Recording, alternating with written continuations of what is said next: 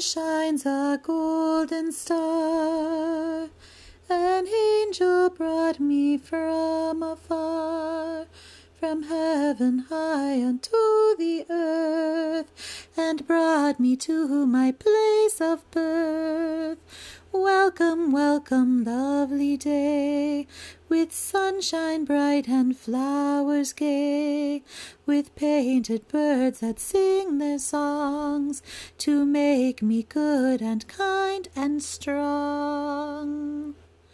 One, two, three, and four.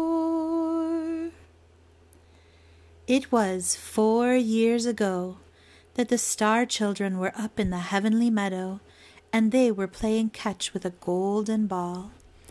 They threw it up and down, back and forth, round and round, and they were having so much fun, for they loved each other very much. Now, all of a sudden, the ball dropped to the ground and rolled away. Well, whatever would they do? Now, one friend who was very brave and very strong and had very good ideas about how to do things said that he would go and find the golden ball. And so he did. And he looked this way and he looked that way, but he could not find the golden ball.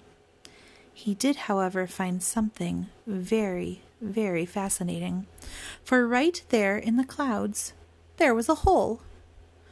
Well, he had never seen such a thing as this before, and so he crawled up on his hands and knees and looked down through the hole.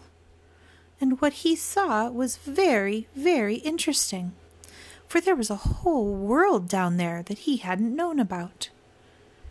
He watched for a very long time until it was time to go to bed. And when he went home, he asked his mother angel May I go and visit that world below?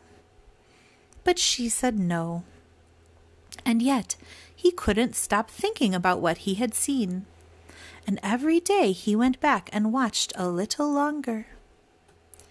And after a while he saw a mother, and he saw a father, and he saw a little boy, and they all seemed to be getting ready for something. Well, he wanted nothing more than to meet that mother and that father and to play with that little boy and to see what they were getting ready for. And he watched and he watched day after day. And every night he asked his mother angel, Please, please, may I go down and see those people? And finally, after many long months, she said yes. And so he ran as fast as his feet could carry him which was very fast, and jumped right through that hole in the clouds. And he slid down, down, down the rainbow bridge, and he landed in the arms of his mother and his father and his big brother, and they named that baby Lucian. And today is Lucian's four year old birthday. Happy birthday, Lucian!